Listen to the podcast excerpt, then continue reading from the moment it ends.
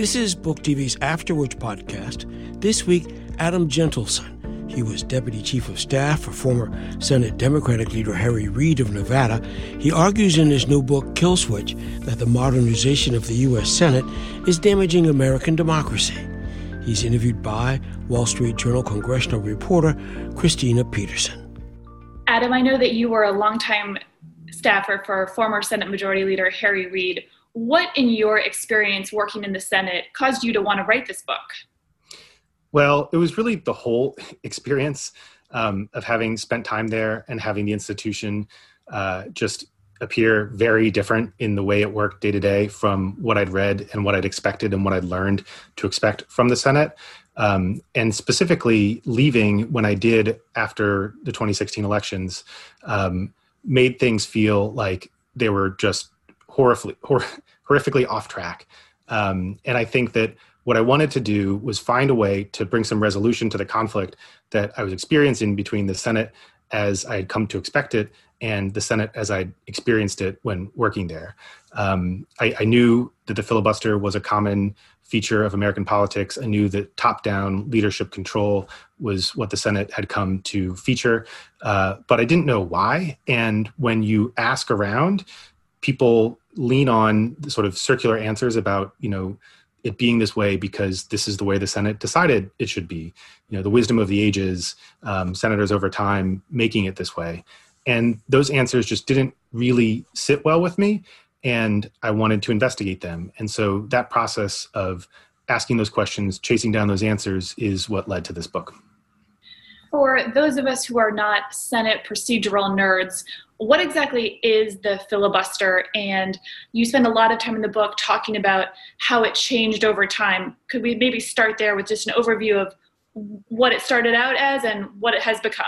Yeah, sure. So, in the beginning, there was no filibuster. Um, the Senate, as originally created, did not have a filibuster, and in in fact was designed to not encourage uh, obstructionist debate. Uh, I want to be clear that you know extended debate, um, thoughtful debate, uh, unstructured debate, all these things were intended in the original Senate, but the idea of using debate to obstruct or block a bill uh, with any frequency was not contemplated. Not only was it not contemplated, the framers made clear that they did not want this to happen. Um, Jefferson's original man- manual of, of, congressional procedure uh, had a whole section on order and debate and explained that uh, senators should not debate superfluously or beside the question. Um, and the Senate contained rules to shut off debate uh, if it if it started taking so long. Uh, so this was the clear intent of the framers was to you know have a thoughtful chamber where people could have their say, where the minority on any issue would have a platform to make their views known, try to persuade people to their side. But at the end of the day, when reasonable senators could kind of agree that this debate had run its course, uh, it was supposed to be able to end debate and move quickly to a, a up or down vote at a majority threshold. Um, the supermajority didn't come till much later. I'm sure we'll get into that. So then, uh, after all the framers had passed away, John Calhoun in the middle of the 19th century uh, really starts to innovate the modern filibuster as we know it. There were some efforts at obstruction before him. Um, some historians argue that the first filibuster as we know it took place before Calhoun arrived. But what Calhoun did that was truly innovative was to marry the tactics of obstruction in Congress to the principle of minority rights.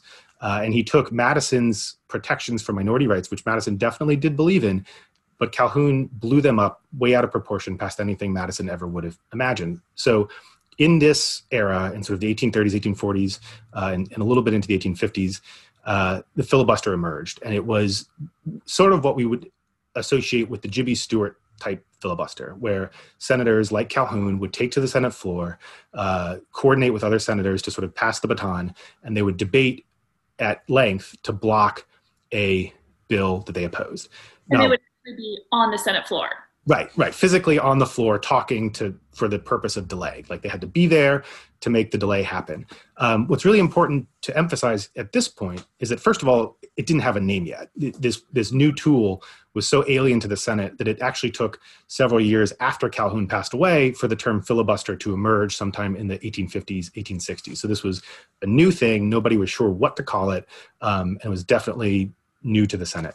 But then um, I think you mentioned that it somehow relates to pirates. Yes, that's right. Well, there's a Dutch term. I'm, i do not speak Dutch. I'm going to mispronounce it, but um, uh, it's it's a Dutch term for piracy. There was a lot of piracy going on uh, in the Gulf at the time. Um, Americans were involved.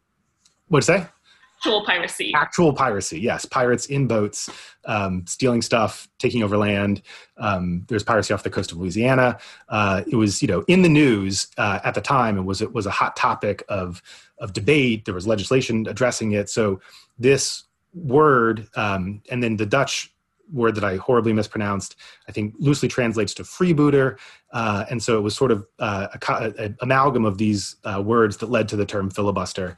Um, but it, even in the beginning, it's sort of important to, to note that the connotations were sort of, you know, um, were, were, piracy. It was it was hijacking. It was uh, you know illegality. And so, you know, even in its inception, the whole concept was this idea of something new coming into the institution to sort of hijack it and, and mess with the rules. Um, so, but but in this era, and all through the 19th century, it's really important to emphasize that this was a tool that could delay bills, but could almost never stop them altogether. And the ethic was still very strong within the Senate that the majority should prevail at the end of the day. Um, there's one filibuster that I write about in the late 1840s over a bill to organize, organize the Oregon Territory, um, where the anti-slavery or the pro-slavery forces led by Calhoun uh, were filibustering this bill because the Oregon Territory was going to outlaw slavery. At one point, so the filibuster was going on. It was you know intense. Um, but at one point, Calhoun's allies turn to him and they say, "It's time for us to fold." The other side has proven that they have a majority for this bill. We've made our point. One of the senators says it would be more in keeping with the, the ethic of the Senate um, to now fold our tents, let the majority have their way. This frustrated Calhoun, but he was definitely in the minority in thinking that the minority should be able to stop whatever the majority wanted to do. So that continued all the way up through the 19th century. The filibuster could delay, but it could not block or stop bills and definitely not force them to clear any kind of a supermajority threshold. The majority for the threshold for passage in the Senate remained a majority all the way into the 20th century. And Adam, how just to jump in here for a second, you know, how different is that from what we see today? I mean, I cover the Senate, and obviously, a 60 vote threshold is common for most legislation to clear those procedural hurdles. So, you know, was this like a really marked difference back then? Yeah, it's a huge difference. I mean, it's it's night and day. Um, bills just simply didn't have to clear supermajority thresholds uh, from the time the Senate was created all the way up through the early 20th century. It was alien to the Senate that this would ever happen. Um, to be clear, Calhoun wanted it to happen. Um, he wrote about it extensively. He, uh, after he died, he published uh, a tract called Dis- Disquisition on Government, and in that tract, he made very clear that he believed that a minority faction should be able to exercise veto power over anything the federal government wanted to do. And just, I just want to go back to Madison for a second because Madison is often cited as sort of the the keeper of minority protections, and that is very true. And Madison expresses the importance of minority protections in his writing, but he's often cherry picked uh, in defense of minority rights. Because if you read what he wrote and his extensive correspondence, and he was consistent on this from the time of the Constitutional Convention until he passed away in the 1830s, he believed that the protection for the minority was this complicated system of government that he'd created with all of these checks and balances with legislative, executive, judicial branches. But within that system, every decision point was supposed to be majority rule. And even some of the most famous Madison quotations in favor of minority rights, like Federalist number 10, is what's often cited. If you read the whole thing, he goes on, after he explains that the minority should always have a role in the process, he goes on to explain that once the minority had had their say, if they failed to persuade a majority to their side, the majority should rule. In Federalist 10, he talks about majority rule as the Republican principle. Uh, so this was central. Madison believed the minority should be able to talk, should be able to try to persuade, should have the Senate floor as their as their venue to make themselves known. But if they failed, if they couldn't persuade a majority to come to their side, at the end of the day, bills came up, got a majority vote, and the Senate would just move on. Calhoun had a different view. Calhoun believed that if the, if the minority could not be assuaged, the minority should have its way. The minority should be able to stop the bill from passing. And so, to your question, I think that is the dynamic that we see in the Senate today. And you can argue, as I do in the book, that the Senate struggled for two centuries between these two visions of a Madisonian vision where debate should be thoughtful, extended, but ultimately majority rule, and Calhoun's vision where the Senate should be a place where the minority can block everything it wanted to if it so chose. And the Senate that, that I worked in that you cover today that fits Calhoun's view. It is a Senate where if a minority of 41 senators who could represent as little as 11% of the population decide they do not favor a bill, they can block it cold turkey uh, and, and stop it from passing. One of the pieces of this history that you focus on a lot is the role that civil rights legislation played in the development of the filibuster. How are those two dynamics intertwined in the Senate in the post Calhoun era? Well, so the oppression of Black Americans at first the the uh, maintenance of slavery, this maintenance of slavery, the preservation of slavery against the abolitionist movement, and then later the maintenance of Jim Crow. Um, that was the only issue that provided enough motivation for senators to make these procedural innovations and create the filibuster. Um, there was no other issue that encountered the filibuster as consistently as civil rights. And in fact, from the time of the end of Reconstruction in 1877 until 1964, when the first filibuster against a civil rights bill was finally broken, during that 87 year period, the only issue that was consistently and every time stopped by the filibuster was civil rights. There were occasionally filibusters against other issues that would delay them for a short period of time, uh, but all of those other issues eventually passed you know they were amended there was a compromise reached something happened or they even passed as is in some cases. The only bills that were stopped conclusively by the filibuster and prevented from passing were civil rights bills. And i think the reason for that is that southern white supremacist segregationist senators who at this time were members of the democratic party um, were highly motivated. Uh, it takes motivation to make innovation um, and their their overriding desire i mean for many of these folks their reason for being in politics their reason for exercising power was maintaining jim crow maintaining a southern way of life uh, and it was that extreme motivation that drove them to create the procedural innovations that led to the filibusters we know it today Adam, the parties looked really different then than they do now. There were more regional differences. Uh, what were sort of the alignments at that time between the Democrats and the Republicans and the Southern Democrats. What did those factions look like, and how did that influence what we were seeing with the filibuster? Yeah, so this is really important because it, it's a it's tells you a lot about why the filibuster is uh, the effect that it has on the Senate is so different today. Um, back then, parties were did not march in lockstep. Um, you know, this ever since the rise of the two-party system in the 19th century, the Senate was organized by party. Um, people caucused together, um, but there was there were no party leaders. Um, you know, the Constitution creates the position of the Speaker of the House. Um, it gives it a lot of power in the House rules, but in the Senate, there were never supposed to be any leaders. Um, it was created as a leaderless institution, and the positions of majority and minority leader were not created until the 1920s. So it was supposed to be a free flowing, open uh, body where people crossed the aisle frequently. Um, and that is what happened. So, you know, in, in, you can sort of start by flipping the roles of the parties as we know them today as a starting point, uh, in the sense that the most conservative members of the Senate were Democrats at the time. Um, all of the Southern senators were Democrats.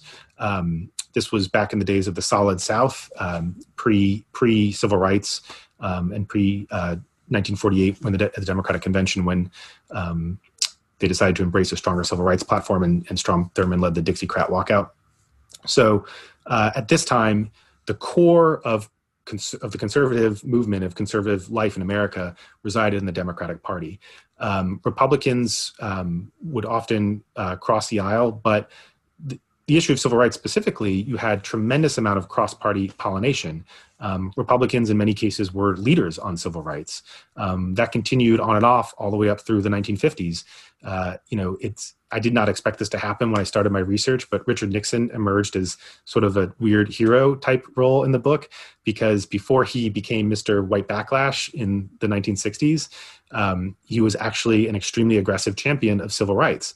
Uh, the Eisenhower administration arguably had a better record on civil rights than the Truman administration or even the uh, Roosevelt administration. Mm-hmm. Um, Eisenhower desegregated the District of Columbia.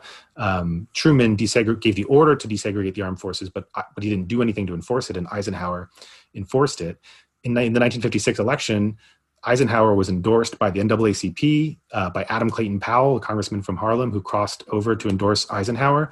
And there's literally an episode in the 1956 election where Richard Nixon is campaigning in Harlem with Adam Clayton Powell, demanding the reform of the filibuster in order to pass a strong civil rights bill.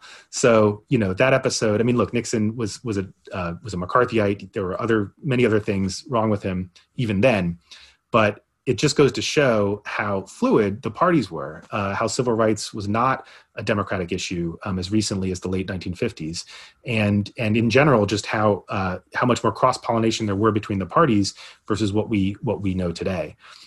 Just on Nixon, there was an interesting anecdote in the book about him presiding over the Senate and establishing this rule. I had never heard about that. Um, you know, like, could you tell us a little bit about sort of his role in the filibuster? Yeah. So um, after the 1956 campaign, you know, Eisenhower campaigned pretty hard on civil rights. And the, during the year 1956 in Congress, Eisenhower had sent up a very strong civil rights bill to Congress. Uh, and Lyndon Johnson, working with Southern Democrats, um, basically stuck it in, in committee, which was run by uh, James Eastland, who was a horrible segregationist, and, and killed it in committee. So Eisenhower wins reelection in a massive landslide. Republicans have tremendous momentum and they decide to use a lot of that momentum to try to wage a campaign to reform or get rid of the filibuster in order to pass that strong civil rights bill. And their point man for this effort is Richard Nixon. And so Nixon forms an alliance with the leading liberals in the Senate, uh, people like Hubert Humphrey, uh, who would later be his opponent in 1968, you know, ardent, ardent New Deal liberal, um, Paul Douglas, uh, you know, and, and, and they take this alliance and they they hatch a plan on the first day of the Senate convening uh, in January of 1957 that Nixon, as the vice president, will preside over the Senate and will issue a ruling stating that the Senate has the right to change its rules by a simple majority vote. The reason this is important and necessary is that Richard Russell, who's sort of seen as a uh, you know hero of the Senate, he's got an office building named after him, a horrible racist and, ter- and white supremacist. Um, the building should be renamed. We could talk about that later. But Richard Russell had sort of run circles around reformers in previous years, uh, and in so doing, had solidified his control of the rule that allowed a filibuster to raise the threshold for passage to supermajority threshold. I'm getting into the weeds here, but but basically, you know, you had Richard Russell and Lyndon Johnson uh, in in defense of the filibuster, and you had Richard Nixon and Senate liberals aggressively trying to reform this, the filibuster in order to pass civil rights. So they waged this effort in January of 1957. Nixon is in the presider's chair. He hands down this ruling, um, and then Johnson basically proceeds to outmaneuver them. Um, he deploys a tremendous amount of pressure, um, threats, uh, years later, a senator would go to the Senate floor and enter memos worth of evidence of all of the things that Johnson used to threaten senators uh, to make sure that they did not side with Nixon and the liberal reformers. Uh, and through this effort, the liberals come up about 13 votes short. Um, Johnson wins the fight, and the filibuster is maintained. The irony of this is that you know Johnson's reputation as a master of the Senate, um, and the Robert Caro book, which is wonderful and hugely influential to, to my research, a lot of that is based on his uh, passage of the Civil Rights Bill in 1957, what he did during that passage was to basically gut the Civil Rights Bill. He took the strong bill that Eisenhower had sent up, which was very similar in its original form to the bill that would be passed in 1964. Uh, Johnson gutted that bill so that it was completely toothless, and you know some civil rights leaders at the end thought it wasn't even worth passing or supporting. Johnson gutted it to make it acceptable to the Southerners, um, and is hailed as a hero for for doing that. The only reason, though, that he had to make it acceptable to the Southerners was that he had beaten Nixon in his effort to reform the filibuster. Uh, if Nixon and the liberals had succeeded in their effort in January, uh, the threshold for passing the bill might have been lowered to a simple majority, and they might have passed the strong Eisenhower civil rights bill. Uh, and I see this as one of those moments in history where it's you can you know there's a lot of what ifs and how could history be different if a Republican administration, a popular Republican president in Dwight Eisenhower, had been the administration that passed a massive civil rights bill um, over the opposition of Lyndon Johnson and the Southerners. You could see history going in a lot of different directions uh, from that point. So, your book talks about the procedure, the, the, filibuster, and the debate over it, but also about the people who are in control and calling the shots. Um, and in particular, go into a lot of depth about Russell and Lyndon Johnson what was their relationship like and why was that crucial to leaders to johnson emerging as a really all-powerful controlling leader in the senate? So lyndon johnson owed everything he had in his career to richard russell. Um, johnson had this tendency documented by caro um, and others of of ingratiating himself with powerful men. Uh, before he was in the Senate, he was in the House, and Sam Rayburn was the Speaker of the House, and Johnson became like a surrogate son to, to Rayburn, um, who was a bachelor and you know did not have children of his own. Um, and so then Johnson, when he got to the Senate, basically did the same thing to Richard Russell, um, ingratiated himself with Russell. Russell at this time was was by all accounts, the most powerful Senate in the chamber in either party.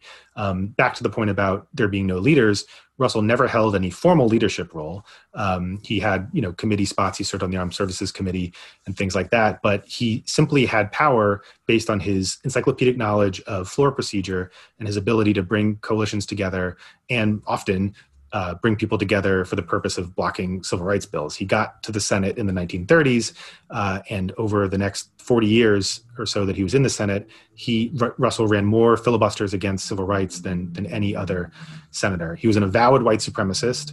Um, I think a lot of accounts sort of downplay this fact about him as if it was sort of a side fact, but it's not. It was by his own account the driving motivation behind everything that he did. Um, he stated uh, that any Southern white man worth his salt should give his all to white supremacy. Um, he uh, sponsored a bill to try to move black people out of the South uh, because he said he wanted other states to share in their race problem. So he's not a good guy.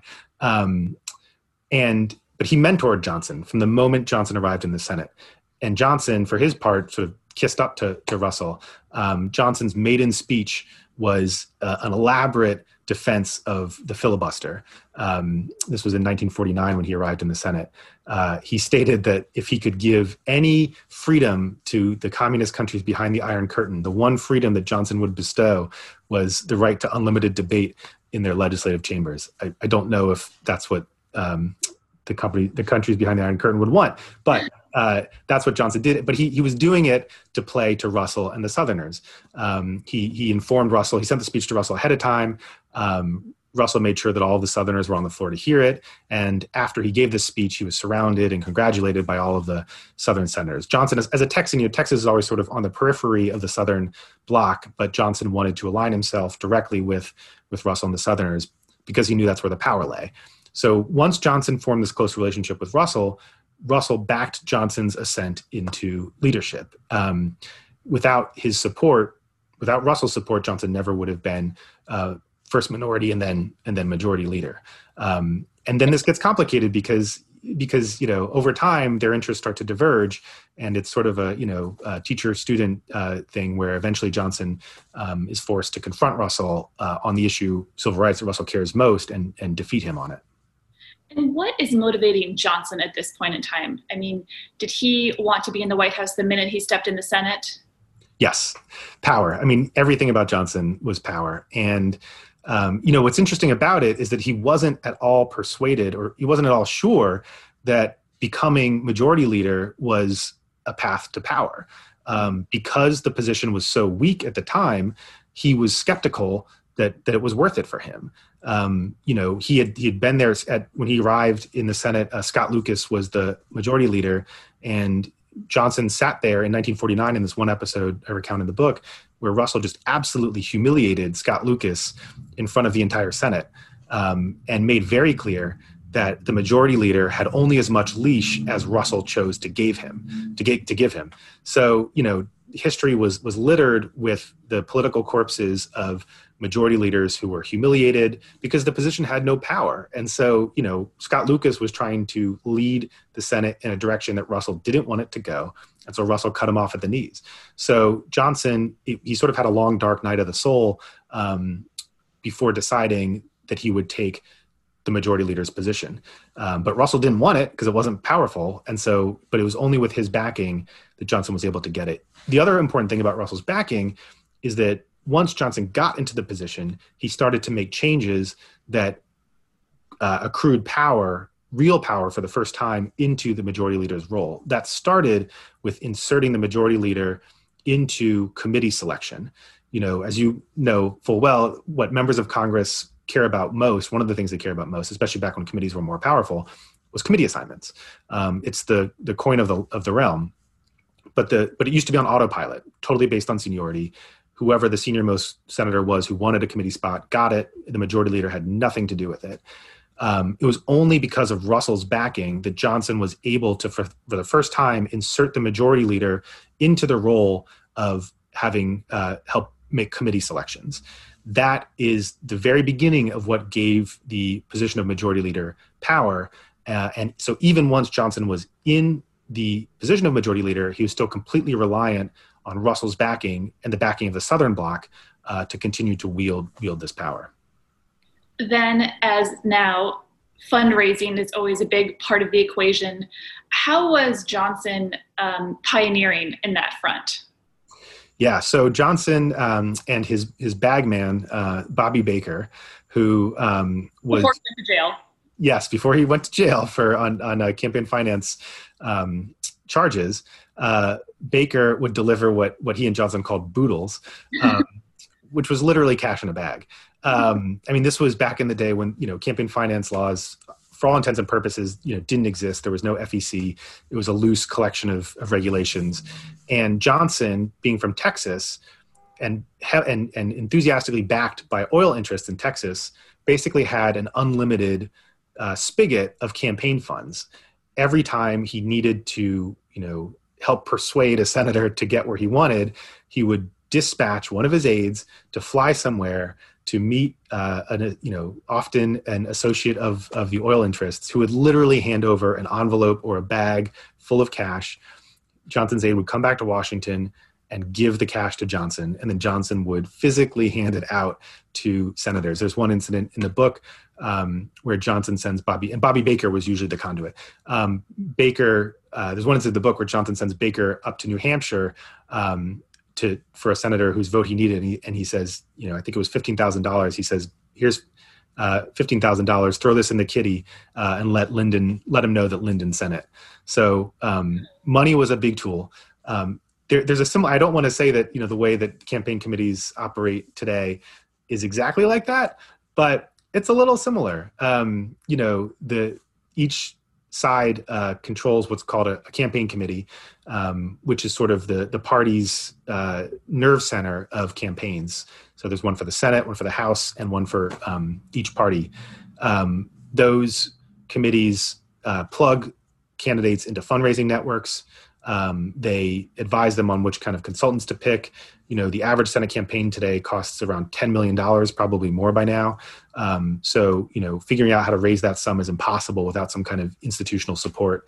Um, so the leaders direct those operations and help candidates either get funds directly um, or help candidates figure out how to plug into the right fundraising networks to get money themselves. And then outside those formal campaign structures, there is the uh, wild, wild west of um, you know C4s and politically uh, aligned, supposedly issue-based groups that are mainly focused on um, electing and defeating candidates, even though legally they say they're not. Um, and those groups have can raise unlimited funds and the leaders, while they're officially barred from coordinating with them, that legal prohibition is paper thin. Um, these groups are often run by former aides to the leaders themselves, who know exactly what the leaders want, uh, and the leaders can can direct, um, you know, even if not officially, um, those massive um, sums of money that those groups control. So it is we've we've evolved past the days of Bobby Baker and Lyndon Johnson literally handing senators cash, um, but politics is a very expensive business and the leaders still fundamentally control a, a massive infrastructure that determines uh, how funds get allocated among candidates and that is still a very powerful tool of control Adam, before we leave LBJ behind, I love the anecdote about when he actually intercepts the bill as it's being walked over from the House to the Senate. I mean, it's shocking that things are still physically walked over in Congress.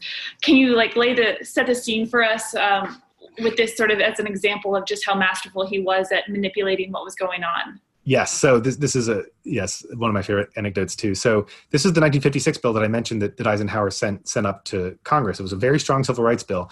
So it passed the House, and like you said, when a bill passes the House, uh, it is sent to the Senate as a message, and, and literally what that involves is a clerk physically walking over a paper copy from the House side of the Capitol uh, over to the Senate side. And once it arrives, the Senate the rules are designed to let the Senate and House operate independently. But one thing the rules force you to do is if something arrives from the other chamber, you have to stop what you're doing and deal with it in some form or fashion. So often that means referring the bill to the committee.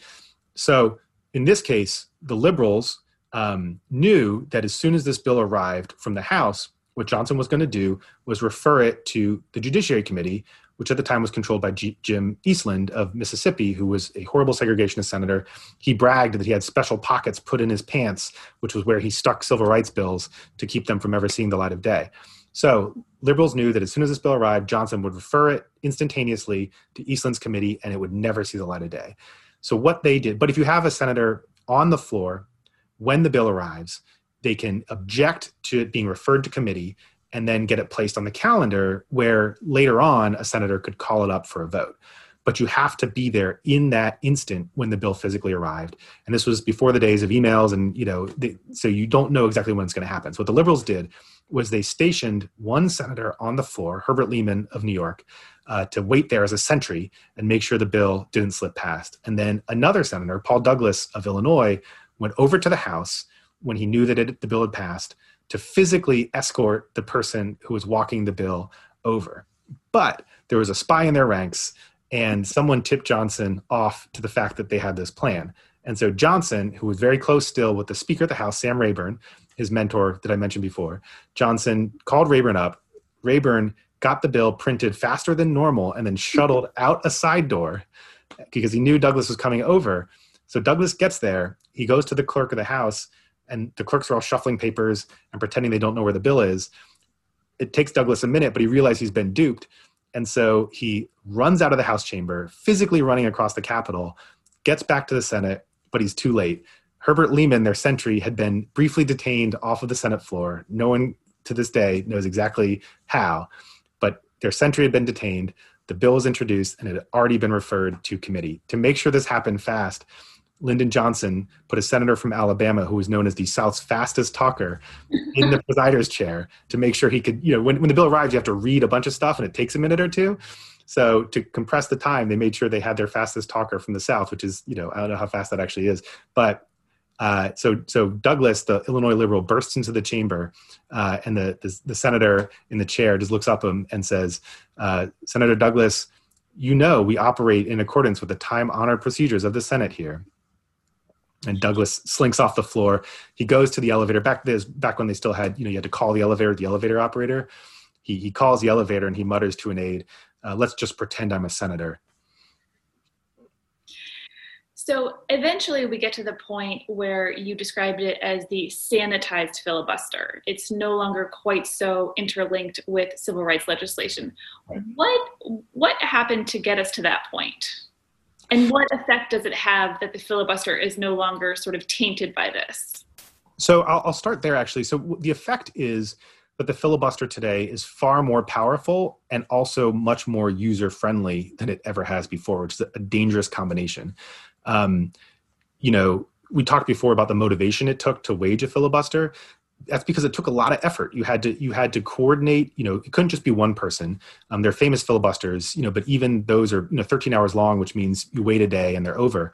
To really launch a filibuster, you had to coordinate among you know a dozen or more senators to keep going around the clock um, and and you know stall it for weeks or months to force the other side to prevail. So you know it was only civil rights that that made the southerners have enough passion for the oppression of black americans that, that they were able to do it um, what we have now is a filibuster where any single senator can send an email to the cloakroom which is sort of the the nerve center of each party on the senate floor letting them know that they have an objection to the bill. What that single email, it could be a it could be a hallway conversation, it could be a phone call. All you have to do is register an objection from one senator's office. Once that's done, the threshold for passage of a bill goes from the simple majority, where the rules technically still state it is today, um, to a supermajority, because that objection places this procedural hurdle called cloture uh, in front of that final passage vote, which is still a majority. Most bills cannot clear that hurdle, so they fail and they never get to that final passage vote. Um, how we got from A to B, how we got from the Jimmy Stewart talking filibuster um, to this silent but deadly um, version of the filibuster is a complicated story. It starts in 1917 when, um, in order to end filibusters, a rule was introduced called Rule 22 um, that put this supermajority hurdle on the books for the first time. So this was the first time in Senate history that a supermajority hurdle for regular legislation had ever existed. Prior to that, it only existed for things like impeachment uh, and constitutional amendments. So the irony is that when they created it in 1917, the explicit purpose of this rule was to be able to end debate and move to that simple majority vote. Um, it was put on the books in response to a progressive filibuster, an anti war filibuster, against President Wilson's effort to arm American merchant ships um, by a senator named Fighting Bob La Follette of Wisconsin. Fighting Bob correctly uh, stated that you know Wilson was trying this was a backdoor entry into war, so he filibustered the bill, um, and there was a huge public outcry. This was when Wilson issued his famous statement calling uh, the filibustering senators a small group of willful men. Um, and the Senate quickly reconvened a few days later and created this rule called Rule 22. Um, and its explicit purpose, as was stated at the time, was to, quote, terminate successful filibustering. The idea was that even though it was a supermajority, that reasonable senators, whether they supported or opposed the issue at hand, would come together and say, all right, guys, that's enough. We've debated this for long enough. It's clear that we've just moved on to obstruction now. So we're going to vote not to pass the bill, but to end debate so that the bill can then come up for a simple majority vote. The idea was that reasonable senators is sort of a, a note oh, when I see it kind of deal. You know, reasonable senators would come together and end debate when it became obstructionist. Southerners uh, started to apply that threshold, again, only to civil rights bills. And they started talking up this procedural vote and elevating it into this lofty, principled vote. Uh, and that they reached back to Calhoun and his you know, defense of minority rights. And the Southerners started saying that you can't vote against cloture. Uh, that's that's the rule, by the way. It's called cloture, and that the etymology of that is closure, um, as in bringing the debate to an end. And so Southerners said, you know, you can't vote for closure. You can't vote to end this debate because you would be infringing on our rights of unlimited debate. You would be infringing on minority rights in the Senate. And, you know, we hear a lot of this similar rhetoric today. Um, but this was invented. This was invented for the purpose of blocking civil rights bills. So that was when it started to uh, be able to, you know, the filibuster could be deployed to set a super majority.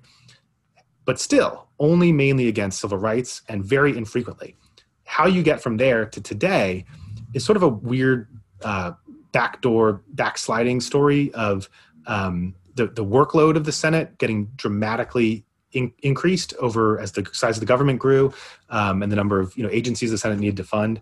And basically, leaders started needing new, more efficient ways to manage the floor. Um, and so, what they started to do was before they would bring a bill to the it used to be the case that the majority would bring a bill to the floor and if it was going to be a filibuster they would know when they brought it to the floor and someone filibustered it. Now majority leaders couldn't afford to waste that time and they couldn't afford to get stuck in a filibuster um, if they brought a bill to the floor. So they started sending what are known as hotlines which is basically uh, today it's today it's an email. I say sent because today the hotline goes around as an email but you know earlier it would be phone calls or whatever but basically the majority leaders would would canvass the caucus and ask does anybody have an objection? Um, because if someone had an objection they might not bring the bill to the floor knowing that it would face a filibuster. Um, and it's that canvas it's that hotline um, that provides the opportunity for one senator to raise their hand and say i have an objection to this bill. Um, and you can sort of fast forward several decades and, and today what that means is when one senator says i object to this bill that automatically raises the threshold from the simple majority to the supermajority. Because what that one senator is saying is, if you're going to pass this bill, you're I am going to force you to invoke cloture. I'm going to force you to invoke that rule that requires a supermajority of senators to end debate before we can move on to the final vote on a bill. And basically, every single bill, you know, not just major bills, but routine pieces of business today in the Senate face that threshold? One of the things that's happened recently is that Democrats in Georgia won two runoff races that will, once the Biden administration has been inaugurated, mean that they control the chamber by the slimmest of majorities, a 50 50 chamber with Vice President elect Harris able to break a tie. And that raises the possibility that Democrats could choose to change the chamber's rules. Uh, I know that you have some ideas in the book that you lay forward. Um, how would you fix the Senate, and do you think that's something that is likely in the next few months? Well, I think to fix the Senate, you have to make it a place where bills that are urgently needed can pass again. Uh, you know, there's a lot of different approaches to reform. I personally would be open to many different ways to do this. But fundamentally, you have to get to a place where it only takes a majority to pass a bill. That that majority threshold could be something that is arrived at after a talking filibuster. Um, in fact, lowering it to a majority threshold would probably revive the use of talking filibusters. I have no problem with that personally. I think you know the Senate floor is supposed to be a place where senators debate uh, and they argue their case. And I think it would be great to revive that spirit of persuasion and have senators have to actually go to the floor and explain why they're filibustering a bill. Um, that's the other thing about the new filibuster is they send the email to the cloakroom where they make the phone call and they never have to explain themselves if they don't want to. So, under current rules, senators can filibuster a bill without ever explaining why. So, but I think that the fundamental thing is we have to focus in on what is the fundamental purpose of the Senate. You know, the rules exist to serve some purpose, and it is a chamber that is supposed to be the place that generates thoughtful policy solutions to the challenges that we face as a country. It is not designed to filibuster. It is not designed uh, to do any you know secondary thing. It is designed to produce thoughtful policy outcomes. And once its rules no longer serve that fundamental purpose, it's time for them to be reformed. Um, as we've talked about here, for most of its history, the Senate was a majority rule body. You saw plenty of bipartisanship during that time. Um, you know, one of the dynamics that I think is underappreciated is that you know once a bill demonstrates that it has a majority to pass and is going to pass a lot of people come off the sidelines uh, and start negotiating. So you know that was ha- what happened with calhoun's uh, oregon bill in the 1840s it's what happened with like the bush tax cuts in 2011 where democrats uh, filibustered it. Um, and this was done under reconciliation so they only needed a majority. But once it was clear that the bill had a majority, a bunch of Democrats jumped on board and the vote count got up to like 63. So, you know, once you have trains leaving the station legislatively, you, once you have gears turning, um, you have the potential for reviving bipartisan action, but you have to have action. Um, you have to take the option off the table for the minority and the party out of power to simply sit on their hands and block the majority in order to make them look bad um, you know, getting back to the framers for a second, they explained in explicit terms that this was what they feared and why they wanted the Senate to be a majority rule body.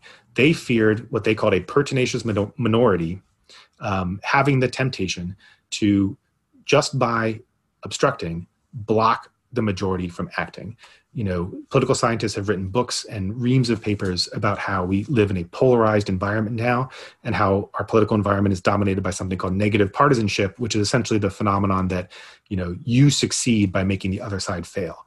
Um, these are structural forces at work, and they drive senators to want to oppose anything the majority does. We have to remove that blockage. Um, I think what you'll see is bills start passing again. I, I, also want to be clear that I don't think that we should do this to empower leadership. I think this is important to be done in concert with other reforms, uh, preferably reforms that make it easier for rank and file senators to bring bills to the floor.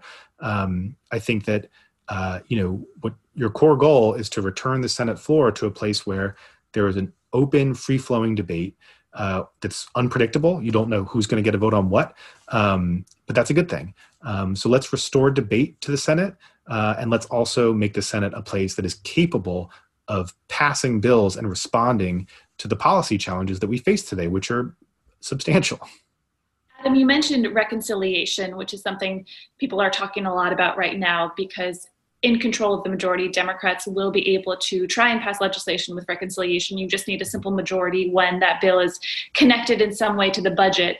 Um, you suggest that that's not a sufficient avenue for passing legislation. Why not? If it's if it's just a simple majority, why isn't that good enough? Yeah, well, there's there's two main reasons. One is um, the most important one is that uh, reconciliation automatically excludes certain categories of legislation from being able to be used on its track. So, for example, any sort of civil rights reform, uh, democracy reforms like automatic voter registration, uh, something like DC statehood are off the table for reconciliation. You simply, because they have no you know primary budgetary connection, uh, you simply cannot use reconciliation to pass them. So, off the bat, when you use reconciliation, you're excluding entire categories of issues that are absolutely critical, uh, I believe, and that must pass. Um, so that's one reason. Uh, and I would also throw a lot of uh, legislation to address climate change will fall into that excluded category. Um, the other thing about reconciliation is it's it's not as easy as as people make it out to be. Um, it is an incredibly complicated process to ma- forcing. You know, it's not supposed to be used this way. So forcing legislation to comply with its very complicated and restrictive rules leads to poorly designed legislation, and ha- you know everything is subject to rule by the parliamentarian. So you know you could get 70% of the way through the process and then have the parliamentarian strike down some key provision of, of the bill and at that point, you're forced to either abandon it or actually go nuclear and change the reconciliation rules themselves, which is sort of tantamount to going nuclear anyway, because if you expand the reconciliation track, um, you know, it's just going to be the track that everybody uses for everything. So, and then there's actually one other reason, which is that I think reconciliation is often sort of seen as a steam valve for for people who are concerned about the health of the Senate uh, as an institution, and I think this is um, a counterproductive effort if you are concerned with the health of the institution you know what we've seen in recent years is a trend a dramatic trend towards leadership driven top down mega packages. Um, you know we only fund the government now pretty much through these giant um, omnibus bills. And i think if you start using reconciliation what you're going to see is a process where leadership drives the government funding track and then leadership also starts driving basically sort of a legislative omnibus. And so what's going to happen is you know everything that has to pass in the congress is going to get jammed into some giant uh, leadership negotiated reconciliation package. This bill will have no oversight. Um, it will have no committee involvement. Uh, it will be an absolute bonanza for lobbyists. Um, so anybody who cares about good government and transparency should oppose this trend towards, you know, jamming everything into a giant reconciliation package and jamming it through. The, the good thing about reforming the rules is once you do it, if you lower the, the threshold, you can go back to regular order. Um, you can you can restore the committee processes and say any bill that comes to the floor, um, you know, gets a majority vote. So I fundamentally believe that it is far healthier for the institution to return it to the framers' vision of a thoughtful but majority rule body, and then you know go back to regular order, open the floor to amendments, enable senators to bring bills up for a vote, re-empower the committees. Um, but chasing reconciliation and you know getting to a dynamic where we're just passing things through these giant packages is is not not a great idea. I think with Senator Schumer um, recently being upgraded to the majority leader or incoming majority leader, we're going to have a new face of the Democratic Party in the Senate. Um, obviously, you observed him for a long time with Senator Reid. I love the detail about Senator Reid having to tell Schumer to stop calling him after 9 p.m. Yeah. Um, what can we expect from Schumer as majority leader in your observation, and do you think it will change how the Senate functions at all? I think Senator Schumer wants to be a you know historic consequential majority leader um, I think he wants to do big things. Uh, you know, Senator Schumer is extremely well liked. Um, he he has every member of the caucus's cell phone number memorized, um, and and I think he you know enjoys a lot of support within the caucus because of his the amount of personal attention he gives to senators. Um, but you know, he is an ambitious person, and I mean that in a good way. I think he wants to pass big things. I think the challenge that he will face is that it will it will you know look if if I'm wrong here and there's a you know massive outbreak of bipartisanship and we're passing big ambitious bills with 60 votes you know more power to to us that's that's good for the country and I hope it happens.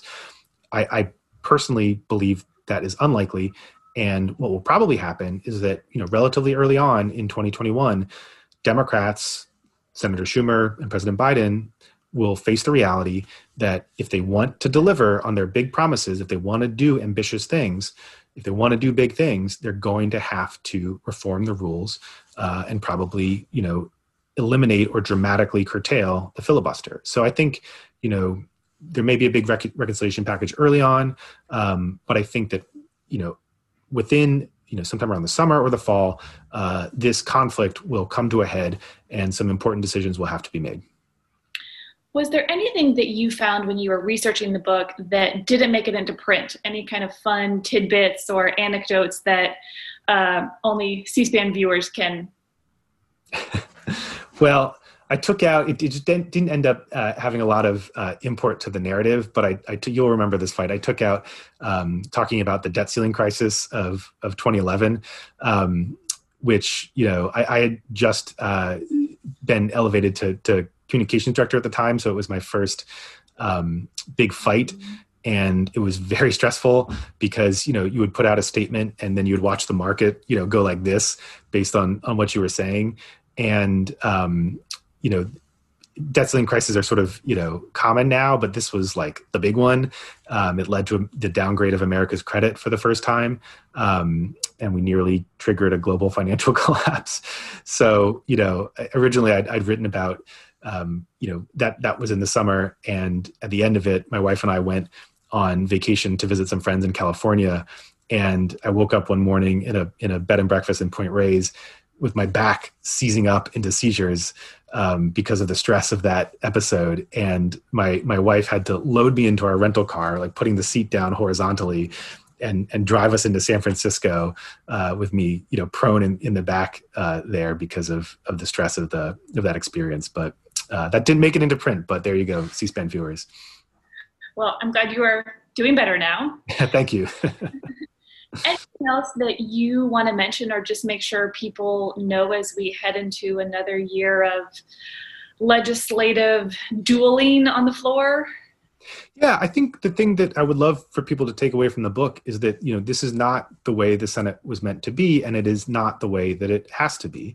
Um, you know, it, it is an institution that is not particularly good at being self aware it, it tends to uh, wrap itself in its own self mythologizing a lot.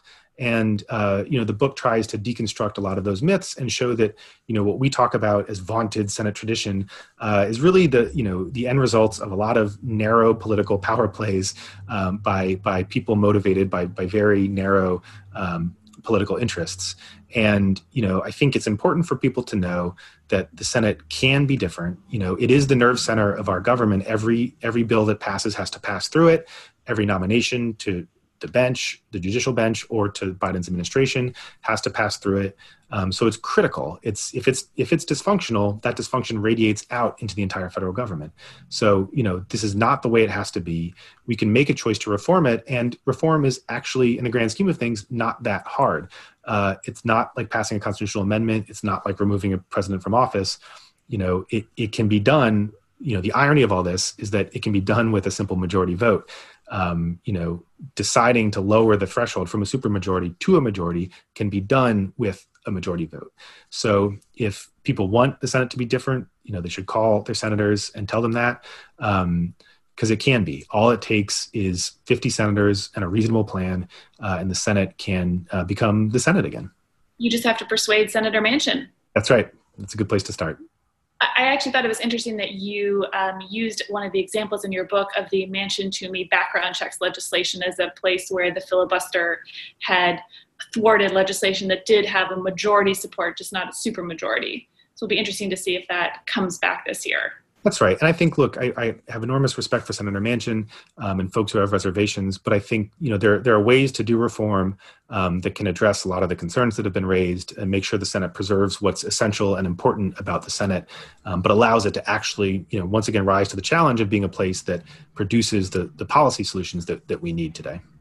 Adam, are there any kind of halfway measures? Is this something that you have to do wholesale, or could you just bring back the talking filibuster? I mean, you could, you know, I mean, it's the, the problem is that um, you know reform. There, there's a long tradition of reform, and I you know I talk about this in the book.